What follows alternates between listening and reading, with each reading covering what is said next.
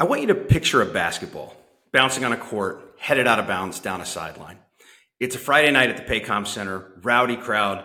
The Thunder are in a close game that's gone to the final seconds. And if that ball gets out of bounds, they're going to lose. The opponent will inbound, have a late lead, need to make some free throws, but a win is all but assured. But there's a Thunder player, let's say Lou Dort. He's in pursuit of that ball, stretches out parallel to the floor, saves it, inbounds it to a teammate, and suddenly OKC has possession and a chance to win. And what the announcers might tell you is he really sold out for that ball. We hear a lot about selling out in sports, often with a negative connotation, but that definition, that one about giving the extra effort, that's the one I want you to think about as we embark on a new kind of Thunder coverage journey. I'm Brett Dawson, and this is Herd Thundering. Yo!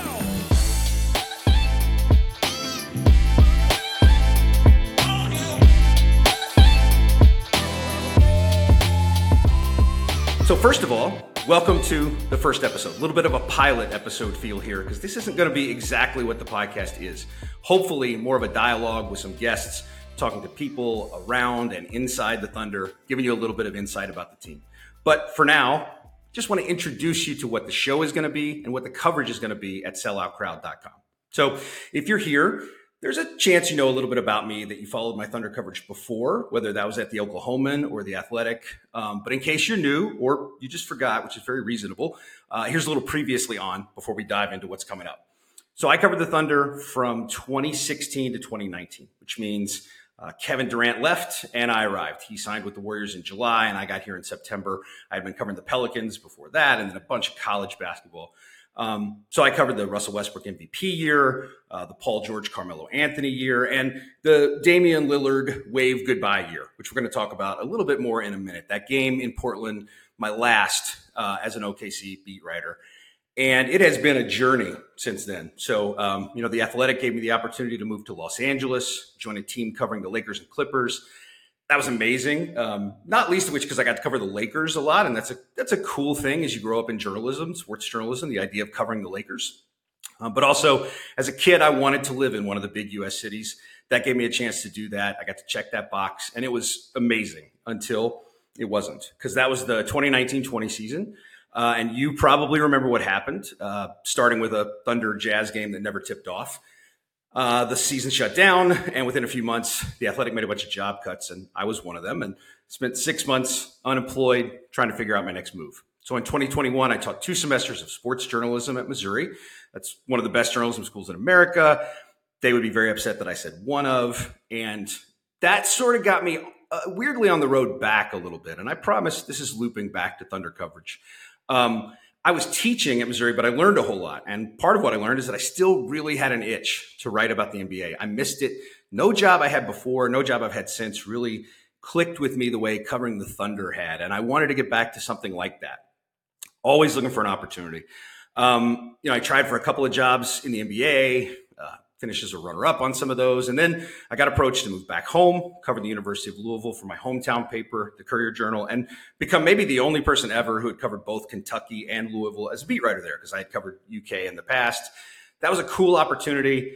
And I thought maybe it would get me a little closer to the NBA. It didn't. And there I was kind of in a situation that I wasn't loving. Louisville was historically bad. I really missed the NBA. And I made a big life decision, which was that even if I couldn't cover the NBA, I wanted to live here. I wanted to live in Oklahoma City. I still had a podcast, OKC Dream Team, which many of you have probably listened to. And it was still an opportunity to talk about the Thunder. Living closer would give me a better chance to have a little bit more insight into the team and give people who were listening to the podcast some of that information. So I took a job at Loves, which is a great company. I did media relations for them.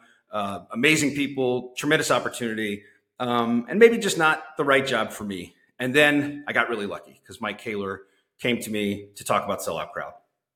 I was raised by parents who always said, if an opportunity seems too good to be true, it probably is. But this was one of those things. I mean, here was somebody coming to me. I had been out of the game for 3 years. I'd been told a whole bunch, we like you, but, and not getting the job. And then here was Mike telling me, not only did he really appreciate my coverage in the past, but he wanted me to come back and do it again. And I was excited. I mean, the opportunity to dive back into covering the Thunder at a time that's a really exciting time. We're going to talk about that in a minute. All that's going on, all that's happening with this franchise right now, and what a great time to jump back on. But I was torn, like anybody who had just taken a job somewhere else and hadn't even been there for half a year yet. And I don't want to describe what happened next as like an epiphany moment, like a deciding moment. But I was watching this documentary. This has very little to do with, you know, Shai Gilgeous-Alexander or Josh Giddey. This documentary about Stan Lee.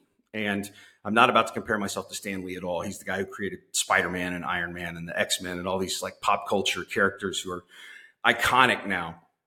But that documentary ends with Stan at a commencement speech at UCLA. And he's telling these students, you know, you're only going to do your best work. You'll never do your best work unless you're doing what you want to do.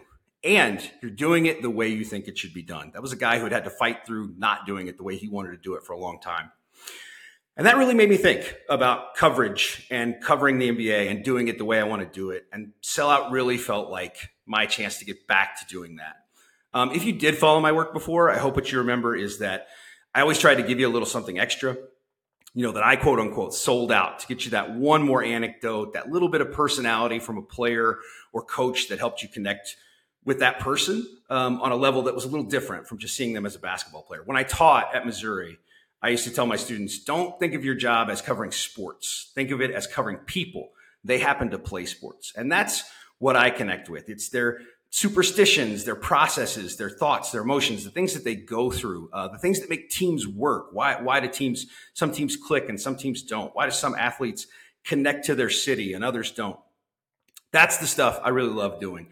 I remember I have people still tell me about a story I wrote about Mike Muscala, not a star player by any stretch, a popular player around here. But Mike was a guy who, he was the Thunder's top priority one season in free agency, one off season. It was the year they ended up trading Paul George and Russell Westbrook. And he had not been in that kind of situation before. Players of Mike's caliber don't usually become the priority. They're not the first guy a GM goes to see when free agency opens. But Mike was that for Sam Presti. Sam went the very first minute, 6 p.m. or whatever, the very first minute he could meet with a player, he met with Mike. And I still have people to this day tell me how much they loved my story about that, because what I did was just think, what would that be like for a guy who's not often in that situation? So I asked him questions like, did you put out cheese? Did you clean up? That kind of stuff.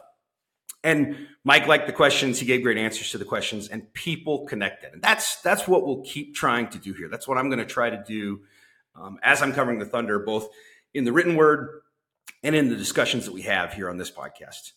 My favorite stories here were, you know, talking to Russell Westbrook. I sat down with Russ. It's kind of one of my most famous anecdotes that I got a very rare, incredibly rare one-time opportunity to really sit down with Russ. We were in Phoenix. We were at Grand Canyon University for a Thunder shoot-around or practice. And, you know, we were talking about how rare the opportunity is. And Russ said, you know, here's your chance, Brett. Don't F it up. He didn't say F. But I got him talking that day, got him in a good mood, got him talking about this perception about him that, you know, Kevin Durant had left and thrived without him. Victor Oladipo had left and gotten to be a better player. And Russ was kind of hurt by that. He liked to talk about how he didn't care about the outside impression of him, but he did feel like that was a misconception and he wanted to talk about it. It was rare, but it was cool. It was a really cool opportunity. I remember talking to Paul George. We were in San Francisco. About when he first got traded to the Thunder and he went to see the OKC Memorial Museum and how it connected him to the city. The way he first started to get planted in his mind there that this could be a place he would stay beyond just a year. Only made it 2, but still. You know, I talked to Shai Gilgeous-Alexander's shooting coach about the offseason work that he did, the kind of stuff that he put time in on, just his process and how he got better. I talked to Steven Adams about kind of anything, pretty much anything. And those are really memorable. And those are the kinds of stories that I hope I'm going to give you here at Sellout Crowd. Just like before, I'm going to be at games. I'll be at home games. I'll often be on the road.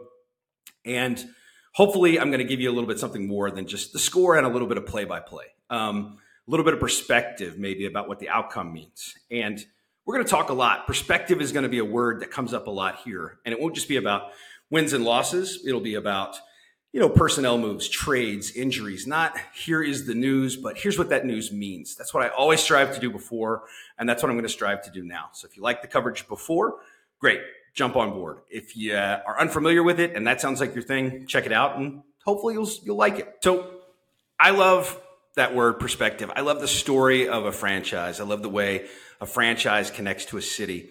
And I think of seasons, even games, just like little pieces of that bigger story. So it's a really exciting time, as I said before, to just jump into telling that story again about the Thunder. You have SGA, who's a star. You have this great young core. You have a lingering arena story. It's so, so important to what happens here in the future. There's a ton to talk about, and we're going to do that here. We're going to talk here on this podcast. We're going to have the written word. We're going to have chances for you to interact and ask questions and get that answered. And again, hopefully, most of the time, I won't be talking to you by myself like this.